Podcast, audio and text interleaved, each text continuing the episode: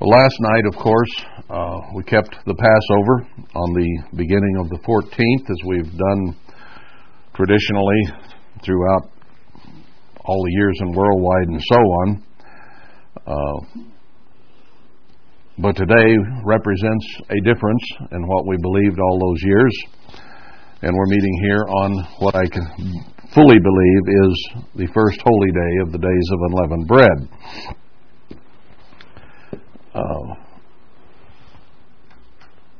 we don't have to follow the Hebrew calendar. I think you realize that. Uh, Herbert Armstrong did not fully follow the Hebrew calculated calendar.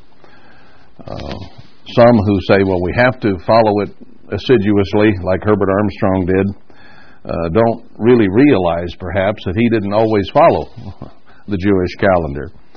Uh, and last night marked the first uh, exception to the Hebrew calendar for the church all those years. The Jews were keeping the 15th Passover all the way back in Christ's day, as we saw in the paper that I wrote on uh, the Passover and, and how everything goes, because he and his disciples kept the Passover at the beginning of the 14th, and the 14th, while he was being tortured, uh, was the Jews' preparation day for their Passover that evening. So they kept a 15th and still do. But Herbert Armstrong changed from what the Jews were doing and kept the 14th because he saw that that was clear in the Scripture. So there's the first departure that he had with it. And then, of course, Pentecost, which he, in error, kept on Mondays always and came to understand later that it should be on Sunday, always, 50 days after the weekly Sabbath during the Passover season. So uh, the Jews keep uh, Pentecost on Sivan 6th, and it doesn't matter what day of the week it falls on. They're not counting 50 from the Sabbath during the days of unleavened bread. So all those years we kept Pentecost differently than the Jews. Well, there's two holy days that are different than the Jews right there. So uh, they always go back to Romans 3 and says, well, what advantage did the Jews have? Well, they they had the oracles of God. The oracles mean the sayings of God. Uh, the calendar was not a saying of God, except that He directed in Genesis 1:14 that we use the sun, moon, and the stars uh, as a calendar. Uh, the stars not on the weekly, monthly, and annual cycle, but they do have some bearing over time. So they had that. So people say we have to keep the Hebrew calendar because that's the oracles of God. Well, do they not realize that the Hebrew calculated calendar, as it is today, did not exist until 325 AD? That's when what was his name? I, am trying to say Gamaliel. Uh, Hillel. Thank you. Uh, a, a, Jewish scholar um, modified, changed, reworked, and redid the Jewish calendar. So if it had been whispered to Moses, uh, and that was the correct calendar, how come it got changed in 325 AD? Uh, not even the same one they had when Christ walked the earth. So saying you have to follow that is saying you have to follow Hillel instead of the scriptures in the heavens. So anyway, uh, there's no argument for the Hebrew calculated calendar, and we observed the Passover last night, beginning of the 14th, just as Exodus 12 tells us to. I'm going to go back to Exodus 12 today. Uh, I was going to continue in the book of John, but this day is very, very important, and we need meat in due season. And I think a, a, a kind of at least a basic review of what we're doing and what was happening on this day is important because it always struck me as awfully strange through the years that we would have Passover the beginning of the 14th, and then the next day was just a work day. You went on about your business, didn't have to put out the leavening, uh, even though you'd had unleavened bread at Passover. and uh, then have a Sabbath starting 24 hours after the Passover. That is not according to Scripture whatsoever, and uh, Herbert Armstrong changed from the Jewish calendar, as I said, by keeping the 14th because he could see it clearly in Exodus. So he did what the Bible said when he recognized what the Bible said. Uh, I think that's important for those who claim they can't uh, vary from the Hebrew calendar because it went all the way back, and in fact it did not. This is the day uh, that Christ, well, he was taken last night at midnight and uh, began to be tortured and misused and abused through the night, and then was crucified, and the, the sky went dark at noon, the sixth hour, and stayed that way until the third hour. Uh, he died, and then he was buried uh, this evening. Uh, this day commemorates that. Now, that's an awful lot of important stuff for one day, is it not? And we have to understand the days that are the most important. Now let's go back to Exodus 12 and see the uh, predecessor of what Christ went through, uh, which God had the Israelites uh, institute, or instituted it through Moses here in Exodus 12. He says, This month is the beginning of months, shall be the first month of the year to you. That was in the springtime, Abib, Nisan. It was a time when the barley was ripe, which occurred in the spring, and that's the only reason barley is used to establish the time of year, because that's when the barley harvest was. It wasn't in the fall. Uh, you didn't have to wait for ripe barley. It didn't have anything to do with the calendar. There's no barley in the heavens. Uh, but the calendar is established by the sun and the moon, and the movement of the earth in conjunction with those. Anyway, he said, Speak to all the congregation of Israel, saying, In the tenth day of this month they shall take them every man a lamb according to the house of their fathers, a lamb for a house. And then, if the household was too small, they could combine with someone else. Verse 5 Your lamb shall be without blemish. So, uh, Christ was without blemish, uh, perfect individual a male of the first year. You shall take it out from the sheep or from the goats. We have always used sheep uh, uh, in our symbolism. A very, I don't know that I've ever been served goat, uh, even though I've been served sheep at times during the days of unleavened bread. But uh, it could have been a goat as well, a sheep or a goat. Christ is uh, portrayed in the scriptures as a lamb, the Lamb of God. Uh, I don't know of any where he was ever called a goat. None, none comes to mind. It's always a lamb. So I think that that's probably preferable, but they could do it either way. You shall keep it up until the fourteenth day of the same month. Uh, until, or is that's the beginning of the fourteenth.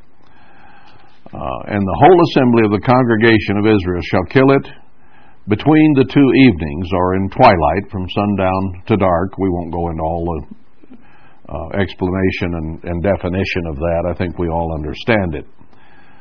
And they'll take of the blood and strike it on the two side posts and on the upper door post of the houses wherein they shall eat it. The blood was very, very important uh, then, even as it is now. And we reviewed last night various scriptures showing how the blood of Christ is there to atone for, to cover, and remove the penalty of sin, which is death. And here they put the blood on the doorposts to keep away uh, the death of the firstborn, which we'll read about here in a moment. And they shall eat the flesh in that night, roast with fire, and unleavened bread, and with bitter herbs they shall eat it. So, uh, unleavened bread was used that beginning of the 14th to eat with Christ. So, we have in the New Testament the symbolism of unleavened bread for his flesh and the wine for his blood. He clearly upgraded uh, the symbols to match what he did for us from what it originally had been here. But what we have here is a predecessor, and it all fits. Eat not of it raw, nor sodden it all with water, or not boiled, but roast with fire his head with his legs and with the purtenance thereof. So they were to uh, roast the whole animal. And you shall let nothing of it remain till the morning, and that which remains of it until the morning you shall burn with fire. Uh, Christ's sacrifice is an entire sacrifice for us, and there's no leftover. it, it's there. It's complete. It's total. It's it's whole. It's total. Uh, so uh, there need be no leftovers from it. It's there for everyone, but none left over. And you shall let nothing of it remain till the morning. We read that. And thus shall you eat it. Now, this is very important to understanding. With your loins girded, your shoes on your feet, and your staff in your hand, and you shall eat it in haste. It is the Lord's Passover. In other words, they were to be ready, even though they had been instructed earlier to stay in their houses and not come out until morning. Here they were instructed to be ready to leave the house immediately, to have their clothes all on, their shoes on, staff in hand. I, you know, it's like you're sitting at the table with your walking stick in your one hand and you're eating with the other hand because uh, it was a time when there would be, at some point, great haste. For I will pass through the land of Egypt this night, and will smite all the firstborn in the land of Mitzrayim, both man and beast, and against all the gods of Egypt or Mitzrayim I will execute judgment. I am the eternal. It wasn't a death angel or a green fog. It was Christ himself who struck the firstborn. And the blood shall be to you for a token upon the houses where you are. And when I see the blood, I will pass over you. That's where we get the term Passover. Uh, he passed over the ones who had blood on their doorposts. You shall not, uh, and the plague shall not be upon you to destroy you when I smite the land of Mitzrayim. Now, the same is true with us.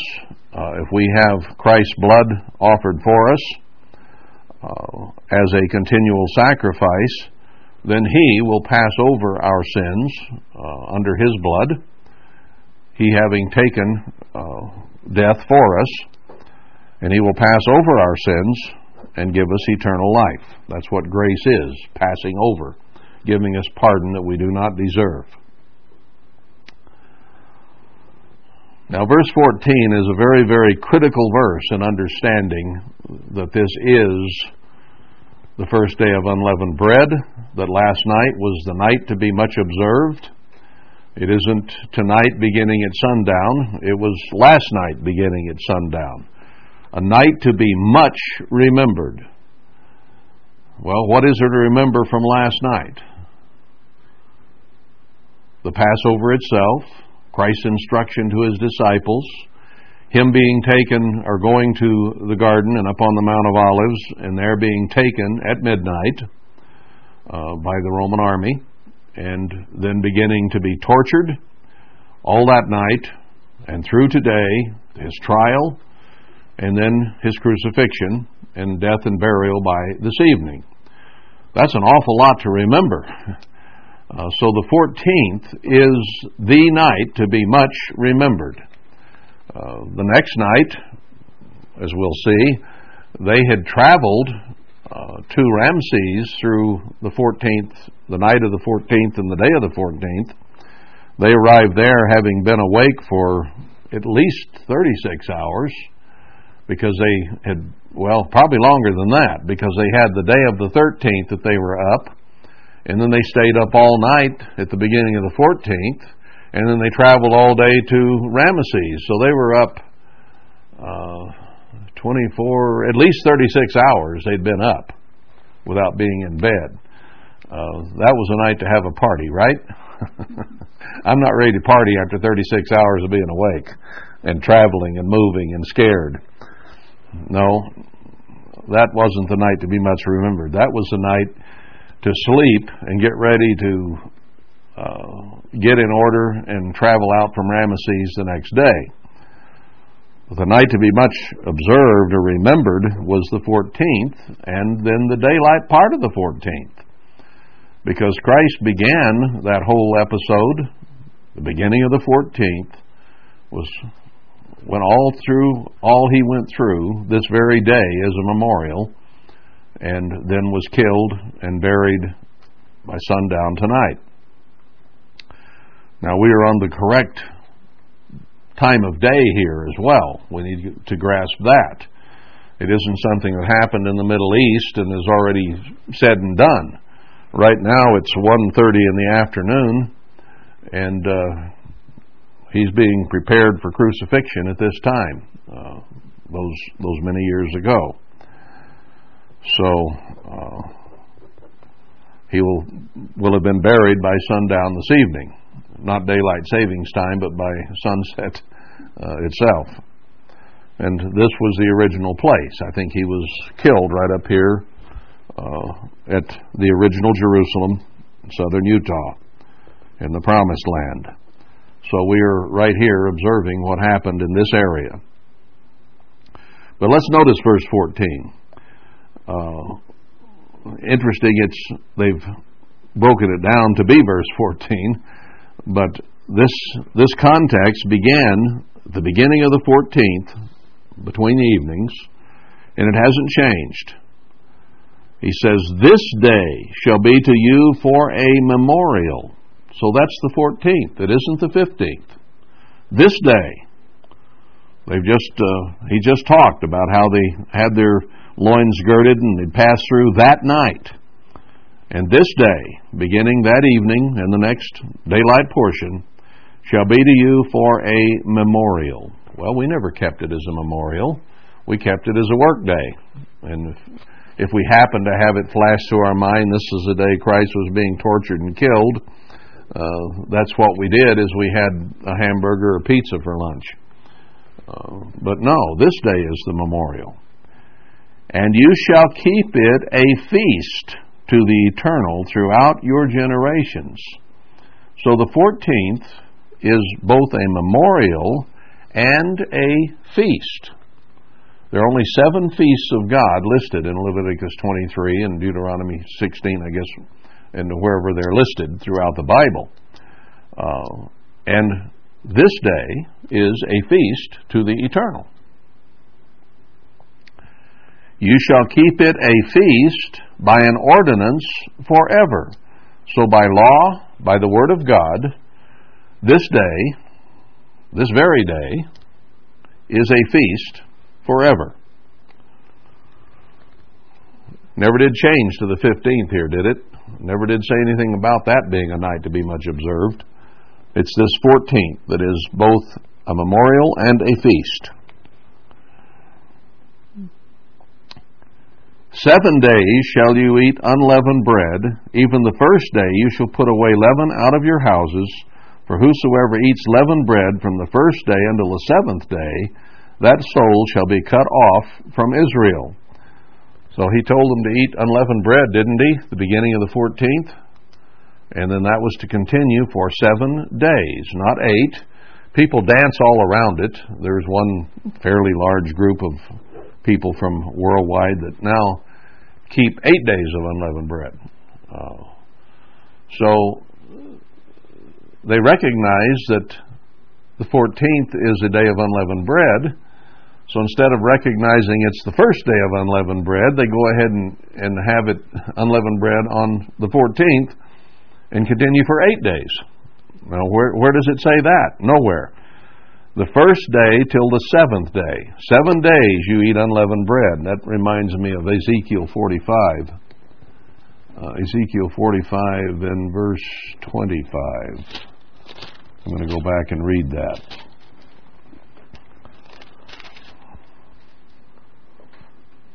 Verse 25 of Ezekiel 45. In the seventh month, in the fifteenth day of the month, you, sh- you uh, shall he do the like in the feast of the seven days, according to the sin offering, according to the burnt offering. So, speaking here of the Feast of Tabernacles, uh, being a seven day feast, like the feast of the seven days, that is the Passover. he's here. He's well. Let's oh, let's go back up to verse twenty-one. Uh, that's not making sense. In the first month, in the fourteenth day of the month, you shall have the Passover, a feast of seven days. Unleavened bread shall be eaten. So, beginning on the fourteenth, you have a feast of seven days. Unleavened bread shall be eaten. Not the fifteenth, the fourteenth. And upon that day, shall the prince prepare for himself and for all the people of the land a bullock for a sin offering. In the seven days of the feast he shall prepare a burnt offering, and so on. Uh, and then he compares the Feast of Tabernacles to that in verse 25. In the seventh month, in the fifteenth day of the month, shall he do the like in the feast of the seven days. So the Passover is called a feast of seven days. And it's, it's called the Passover. Uh, we we always separated it. Passover one night, and then the days of unleavened bread starting 24 hours later. Not so. It's a total of seven days. That's uh, very, very much established in Deuteronomy 16. I, I, know we know this, but this is the day, and I think it's important for us to uh, really grasp and understand what we're going through today. Deuteronomy 16, he says, Observe the month of Abib and keep the Passover to the eternal your God. For in the month of Abib, the eternal your God brought you forth out of the out of uh, Mitzrayim by night. Now, people don't want to admit that they actually left during the night uh, in Exodus 12. But the cry came at midnight, and we'll we'll see that in a little bit and they were told to leave immediately. Not wait till morning, but leave immediately. In other words, it was an emergency circumstance, and they had been told to be ready to go at any moment, even though the overall instruction had been stay in until morning. Of course, uh, here we have that they went out by night, not the next day, but that night. You shall therefore sacrifice the Passover to the eternal your God of the flock and the herd in the place which the eternal shall choose to place his name there. You shall eat no leavened bread with it. Seven days shall you eat unleavened bread therewith, even the bread of affliction, for you came forth out of the land of Mitzrayim in haste, that you may remember the day when you came forth out of the land of Mitzrayim all the days of your life. And there shall be no leavened bread seen with you in all your coast seven days, neither shall there be anything of the flesh which you sacrificed the first day at even remain all night till the morning. So here he calls it a feast of seven days and says that they sacrifice the animal on the first day, the first day of unleavened bread as the 14th began, and they didn't keep any of it until the next morning. some who are not willing to accept the truth say that, well, some scribe must have messed with Deuteronomy 16 way back. That's their way of looking at it. Now, how do I know some scribe must have messed with this? To me, it fits perfectly with what Exodus 12 says. You know, there are scholars today who do the same thing.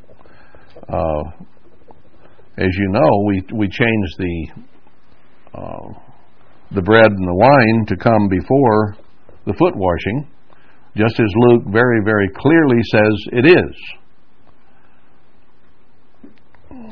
So, how did somebody get around that? Well, there's uh, somebody who writes lots of papers for the church today. Uh, and he said, Well, Luke wasn't an eyewitness, so you just throw out Luke's account. Same thing they do back here at Deuteronomy 16. Just you, Luke wasn't an eyewitness, so you can't count on him. Now, didn't Luke say at the beginning of the book that he researched very, very carefully with the eyewitnesses to be sure he set the story straight? And God included it in Scripture. Now, if if where, where does that lead you? Where does that kind of thinking lead you? It leads you to go ahead and throw away whatever part of the Bible you don't like. You, Luke isn't credible. So you might as well just throw out the whole book of Luke, not just that part that he didn't like, because he wasn't an eyewitness. And if some scra- and if, and if Deuteronomy 16 doesn't fit your theory, then you say, well, some Jew must have messed with it. So we throw out Deuteronomy 16. Isn't there a warning at the end of the Bible, Revelation 22, not to take from or add to? The problem is, Deuteronomy 16 fits with Exodus 12. but they don't want to believe Exodus 12 says what it says. So, forget Deuteronomy. I guess we might as well throw out the whole book of Deuteronomy because some scribe should, could have messed with that. Well, what about the Hebrew calendar?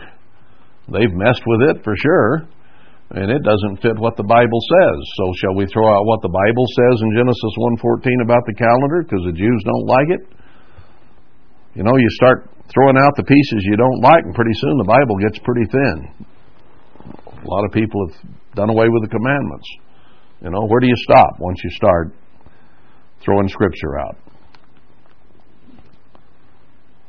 So they threw or they had uh, 7 days beginning on the same day that they killed the lamb. That's the first day of unleavened bread, the 14th. All right, let's go back to Exodus 12.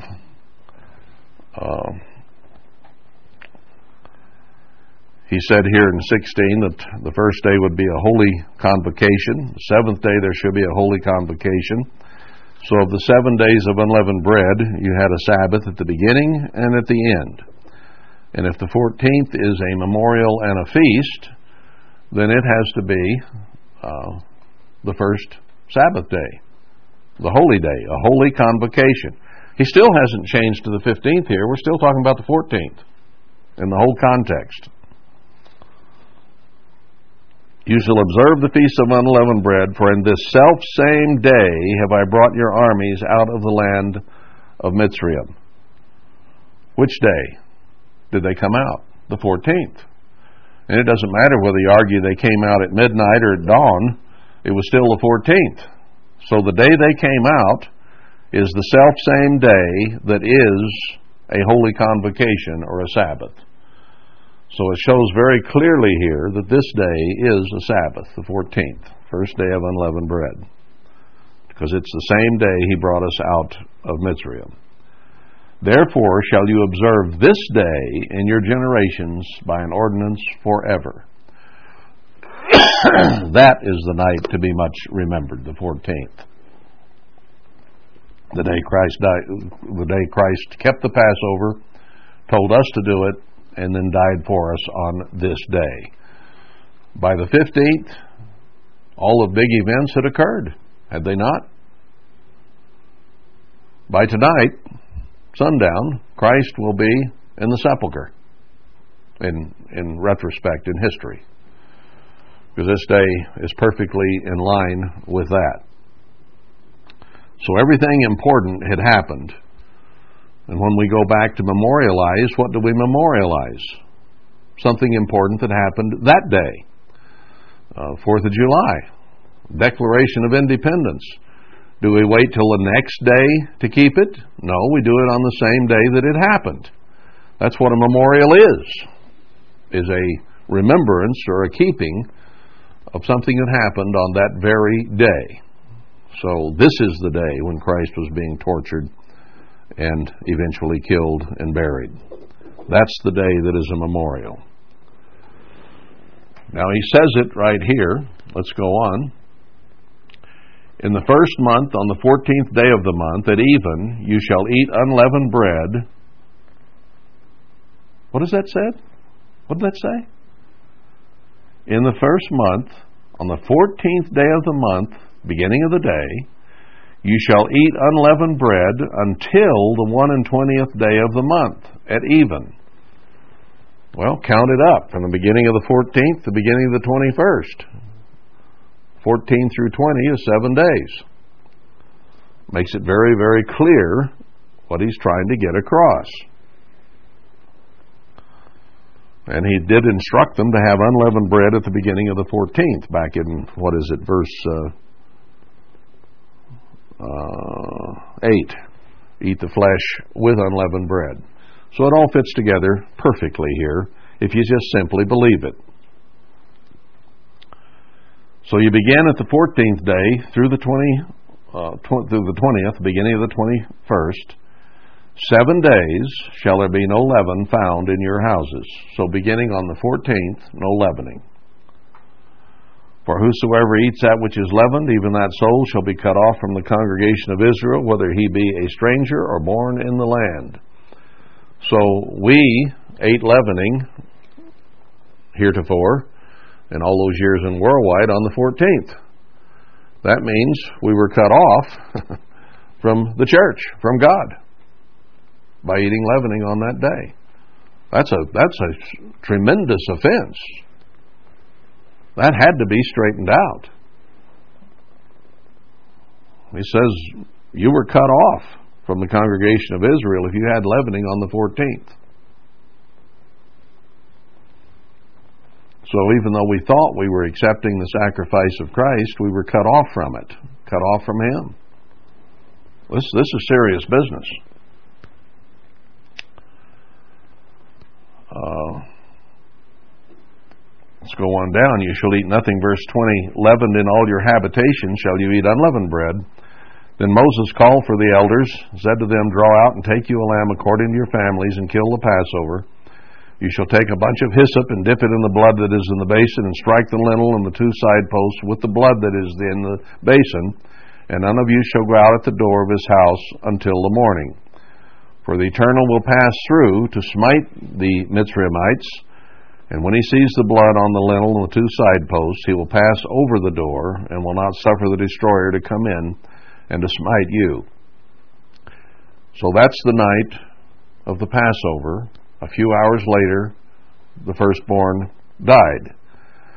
And you shall observe this thing for an ordinance to you and to your sons forever. Well, verse 14, he had said that that was a feast, the 14th, and an ordinance forever. So the night that the firstborn were killed was an ordinance forever. And it shall come to pass when you come to the land which the Eternal will give you, according as he has promised, you shall keep this service. And then you explain it to your children. It's the day that he delivered our houses. Verse 20, and it came to pass at midnight that the Eternal smote the firstborn of Egypt. Well, that's the 14th again. And Pharaoh rose up in the night, verse 30, he and all his servants and all the Mitzrayimites, there was a great cry in Mitzrayim, for there was not a house where there was not one dead. And he called for Moses and Aaron by night, not daytime, by night, and said, Rise up, get out of bed. They weren't in bed, but he told them, Rise up and get you forth from among my people, both you and the children of Israel, and go serve the eternal as you have said. Take your flocks and your herds and bless me too. And they were urgent upon them they might send them out of the land in haste, for they said, We be dead men. So they grabbed their kneading troughs and put them on their backs and took off, grabbing uh, things from the Mitzrayimites, silver and gold and raiment and so on as they went. And they spoiled the Egyptians. And there were about 600,000 of them, and a mixed multitude went up also, that is, men beside children and women. Uh, and they baked unleavened cakes of the dough which they brought forth out of Mitzrayim, for it was not leavened, because they were thrust out and could not wait. Neither had they prepared for themselves any food. So it was 430 years after they had come into Mitzrayim when Jacob had come down and it came to pass at the end of the four hundred and thirty years, even the self same day, it came to pass that all the hosts of the Eternal went out from the land of Mitzrayim. It is a night to be much remembered. So the day, the night they left, went out by night on the 14th, that night, and it is a night to be much observed, the eternal, for bringing them out from the land of Mitzrayim. This is that night of the eternal to be observed of all the children of Israel and their generations. Notice he hasn't mentioned the 15th yet. Hasn't said a word about the 15th. He's talking about that night that they were thrust out, that they were told, leave now. And that is the night to be much observed. Why? Because it's it's the important night of the year. It was the night that Christ would be killed or, or would be taken to be killed on this day. So they were fleeing for their lives at a time when Christ was having his life sacrificed for us. So the parallel is, is perfect there. Their lives were threatened, were they not? He said, If you don't get out now, we'll kill you all. And with Christ, this is the day that He died for us all. Same day. 14th is a night to be much remembered, not tonight. Why would you? Let's look at this emotionally for a moment. If you were one of the disciples and you were there at that final Passover that we observed last night, and then you watched Christ go out and sweat blood while you slept, and then in the middle of the night, here comes a legion, an army, with Judas who had betrayed him, and they realized Judas for what he was finally. And then he was taken to be tortured, and then go to trial, and then be crucified. And they were so horrified and so scared that they wouldn't even recognize who he was. And the crow, the rooster did crow three times, and Peter realized, "Oh, what have I done? I fulfilled what Christ said I would do." And then they watched him from afar, wouldn't even come up close, watched from way back him hung on that stake, and watched what all they did to him and how they rammed a spear into him finally and he died. And then he was taken down off that. And this is a man that they'd followed for three and a half years and recognized as the Lord. Taken down off the stake, taken and buried. Now, what kind of a mental attitude would you be in at that point? It would be a very, very sad, mournful day. So, as soon as he's buried, let's have a party. Is that fit? I don't think so. Just as those people had been up all day the 13th, kept the Passover, and were nervous and scared that night, and then at midnight, a cry came and they were to flee for their lives. they fled all the next day to Ramses, gathered there, and after having been up at least 36 hours, they weren't ready to party. They were tired. They were shot physically. They could barely put one foot in front of the other to get to Ramses. They were ready to go to bed. So emotionally, they weren't ready to have a party. And neither were the disciples. When they had seen everything that had occurred in the past 24 hours, they weren't ready to have a night to be much observed and have a party and talk about how we're going out with a high hand. No, they'd gone out with a high hand the night before. God had killed all the firstborn, but not of them, and they were able to take jewels and gold and and apparel and the the wealth of the Mitzrayimites and uh, leave with a high hand, with God's deliverance that night. The next night they were shot. They slept, Next morning, they lined up uh, in rows, got all organized, and then left Ramses uh, the second day, not the first day. So they actually were gathering in Mitzrayim on the first day, and then began their march out in a formal uh, way the next day. Now, isn't it the same with us? Where is it here? I think that's in Deuteronomy 16. Yes. Let's go back there for a moment because it talks about the days of unleavened bread beginning on the night that they sacrificed the lamb, right? So that was the first of seven. Now, notice down here,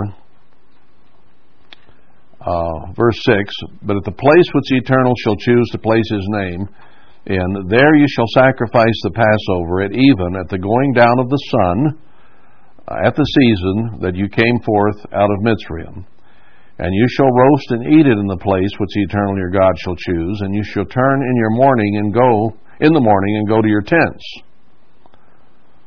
Now notice verse 8. This is very interesting. Six days shall you eat unleavened bread, and on the seventh day there shall be a solemn assembly to the eternal your God. You shall do no work therein. Now, to this point, in this context, they had observed the first day, right? That was the first day, the night that they killed the lamb. And then they were to keep it six more days.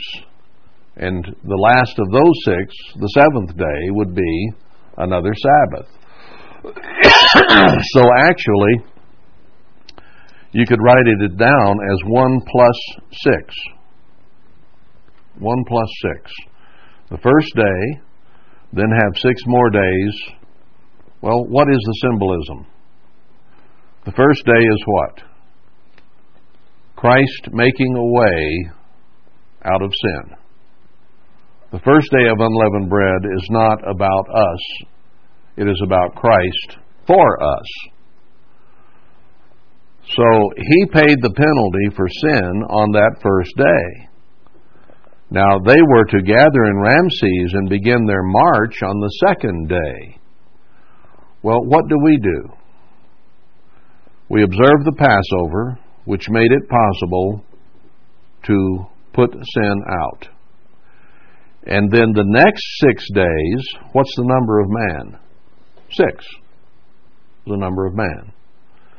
For six more days, we do our part. Christ did his part on the first day. Then we do our part the next six days of beginning to concentrate on putting sin out of our lives, of leaving sin behind, even as they traveled from Mitzrayim to get out of the country. And they hadn't crossed the Red Sea until the seventh day. So they were still in Mitzrayim, just as we, beginning sundown tonight, will still be prone to sin. Now, the penalty of our sin has been paid on the first day. But he tells us to con- continue to get out of sin the next six days. So, Christ's job, God's job, was the first day. Our job is the next six days. Keep putting sin out. We don't really think about it that way, do we? That we are putting sin out of our lives on the first day? No, we don't. Our concentration, our focus, is on what Christ did the first day, right? I don't come to Passover intent on me putting sin out of my life. I come to Passover intent on Christ's sacrifice that forgives my sin. The first day is all about Him and what He had to do for us. Then, the next day, I begin thinking more about what I need to do to get sin out of my life because we're not supposed to continue in sin. So it's really a a 1 plus 6. Christ, and then us the next six days. So it's a total of seven, and that is the perfect number to have. The Feast of Tabernacles is counted in a, a very similar way. You have seven days of the feast, but then we have the last great day, the eighth day, tacked on. So the Feast of Tabernacles is seven plus one. Passover is really one plus six. Feast of Tabernacles is seven plus one. The, the, eighth, the eighth day, the last great day, being added. Uh, the day after the feast is done, is a separate feast, the eighth day. And that really answers Leviticus 23, verses 5 through 6. The only scripture that is any enigma whatsoever uh, in the way we're keeping things now, where it says that the, well, let's go back there, Leviticus 23. Uh,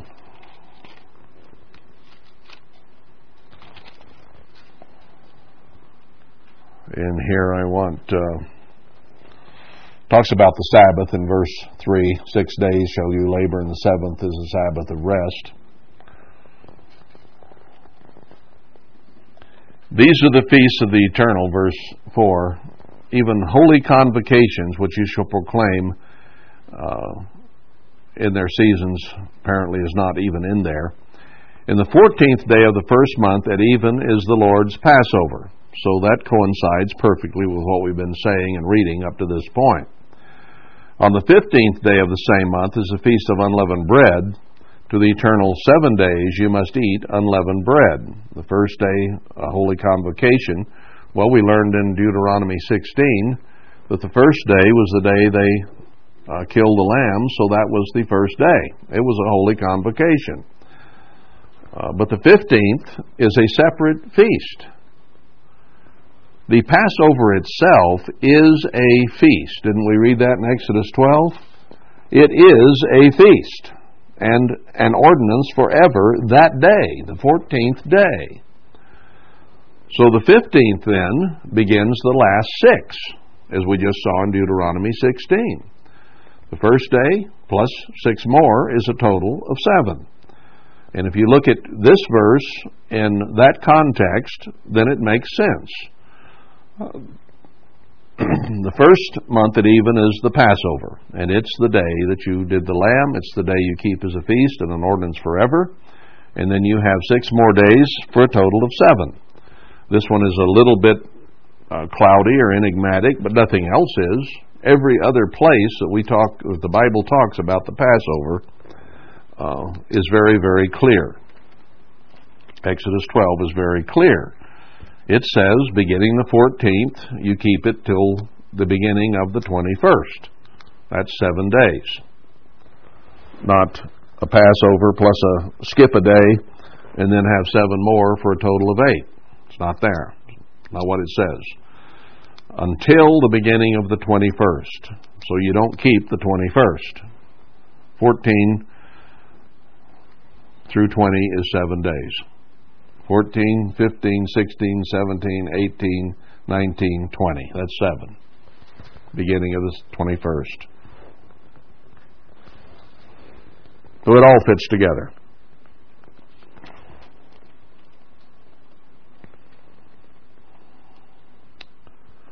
Now let's go on down. He calls in in uh, Exodus 13, or 12, 43. The Eternal said to Moses, and Aaron, This is the ordinance of the Passover. There shall no stranger eat thereof. And you had to be circumcised and so on. Verse 51 And it came to pass the self same day that the Eternal did bring the children out of Israel, out of Israel or children of Israel out of the land of Mizraim by their armies. So that's the day he began to lead them out, the self same day, the 14th. Uh, and the Eternal spoke to Moses, saying, Sanctify uh, unto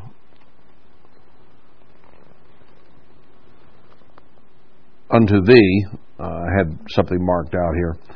All the firstborn, whosoever opens the womb among the children of Israel, both of men and of beast, it is mine.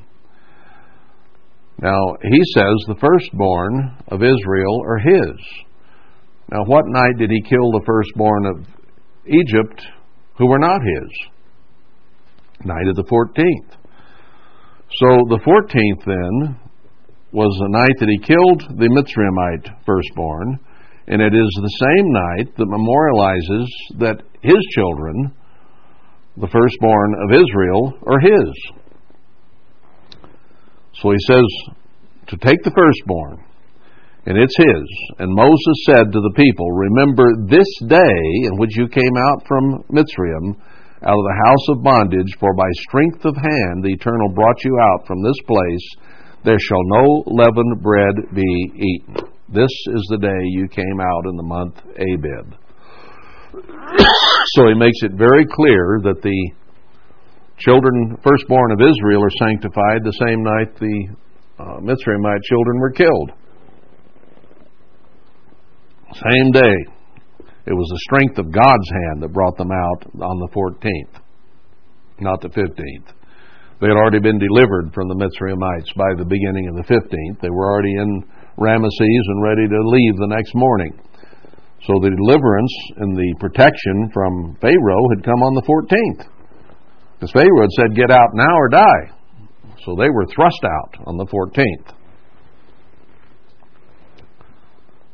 Isn't this clear? Isn't it simple? I know I went through it back in the 60s and uh, just before Passover. I think it might have been in 67, could have been as late as 68. Because I remember where we are living. It had to have been in 67. And uh, I went through this before Passover because I wanted to do a sermon on it. Nothing worked.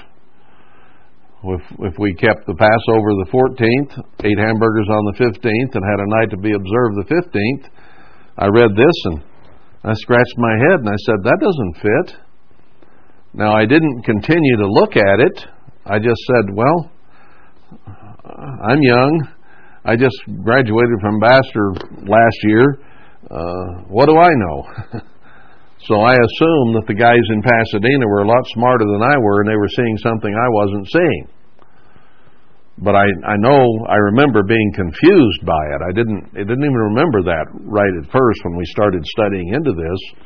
But then I thought back on it later and said, you know that that confused me way back in the '60s, and I I, I just thought I was too stupid to see it. Uh, and then I realized more recently, since we came out here, that I was there was a good reason I couldn't understand it. I didn't have all the answers then. I was just confused. And then the answers began to come once we started studying into this. So we're doing this at the right time and in the right way. Last night was a night to be very, very deeply observed, a night to be remembered always. And the same night that Christ was taken and then was killed during this daylight portion of today. So all the important stuff is happening today. It's nearly two. It's after two o'clock now, and uh, Christ died by three o'clock on this very day in 31 A.D. And uh, then was taken and buried by sundown. So we're keeping the right sequence. Tonight is not a night to be much observed, remembered, and partied. Tonight is a night to understand what Christ has done for us from beginning last evening until this evening, and then to spend the next six days working at getting sin out of our lives. Just because our sin was forgiven by Christ at Passover. Shall we continue to sin that grace may abound? no, Paul said that's not the way to go. you accept what Christ has done for you, that he has removed the penalty of sin, which is death. But we're not to continue in sin. We are to walk in his steps, do as he did, think as he thought, and to bring every thought into the captivity of Christ so that we can work toward living as he lived and lives. He never sinned while he was here, and he hasn't sinned since. And he wants us to be just like him. He doesn't want sinners in his kingdom. Okay? We can justify, we can condone, we can overlook our sin, but he wants a perfect bride. Now, we're not going to attain absolute perfection in this life. Uh, Paul never did, Peter didn't, none of the apostles did. They still had human nature up till the day they died. And I know a lot of people that I've known in the Church of God in the last over 50 years uh, 60 years, who I believe will be in the kingdom of God. But I've never attended a funeral of anybody in the church of God that I felt was perfect when they died. Not one yet. They all had their faults, all had their weaknesses, all had their wrong attitudes. Uh, maybe they'd grown from where they started, but they still weren't perfect, not one of them. and yet we know many of them will be in the kingdom of God. So we'll never attain to utter perfection. But we do need to be working toward getting sin out of our lives these next six days as much as we possibly can. Identify them. We were supposed to examine ourselves before the Passover and realize that we had faults, problems, weaknesses, attitudes still that need fixed. Then last night we had the Passover, signifying Christ's forgiveness of our sins through his blood. But now we continue to put sin out. And we can get some of it out, but we can't get all of it out until we're changed. In a moment, in the twinkling of an eye, at the last trump. Then will victory, or will death be swallowed up in victory, not before. Uh, then we will know no longer ever sin. Never sin again after that first trump, that seventh trump sounds and we rise to meet Christ in the air. Then we will have perfection, but not until then. Uh, all those in the past who died uh, aren't there. Some of them were listed that'll be in the kingdom of God. Were they perfect when they died? Was David? Was Abraham? Was Moses? No, they weren't perfect, and they had sinned in their lives, and yet they're in the Hebrews 11 being part of the kingdom of God. So is Rahab, for that matter. Uh, she must have repented of her life's work. Uh, she was faithful to God and to Israel, and she's going to be in the first resurrection. So nobody was perfect when they made it into the kingdom of God and died on this earth. the only one who was perfect was Christ. But He expects us to change and to grow and not just expect continual forgiveness without growth because it's unmerited pardon. And he even tells those who flee at the last moment when the abomination is set up in the temple to pray that they be accounted worthy to escape. Well, why would you need to pray to be accounted worthy if you were perfect? So even those who escape to a place of safety will not yet have achieved perfection. They will need to be praying ahead of time that they be accounted worthy. That is, given grace above their sinful natures and the sins that they still possess.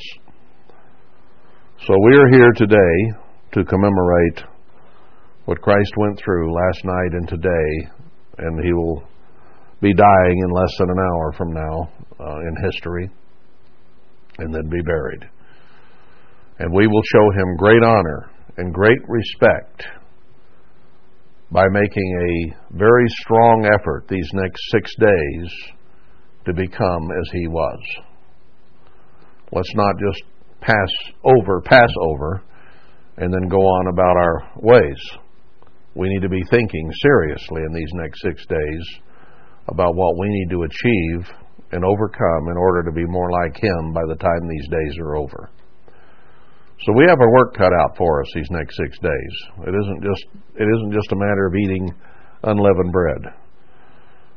That unleavened bread only pictures us putting out vanity and pride and self and sin. Uh, we eat flat bread instead of leavened, puffed up bread, which in that case represents sin. it represents it during these days. It doesn't through the rest of the year, but just for seven days it represents sin. So we eat the physical unleavened bread to remind us to be unleavened spiritually, mentally, emotionally, attitude wise, in every way. So let's understand that last night was a night to be very, very much observed and remembered, as is today. It is a convocation, it is an ordinance, it is a feast forever to remember what Christ went through on this day. And then six more days, one plus six, the number of man to continue putting man sin out of our lives.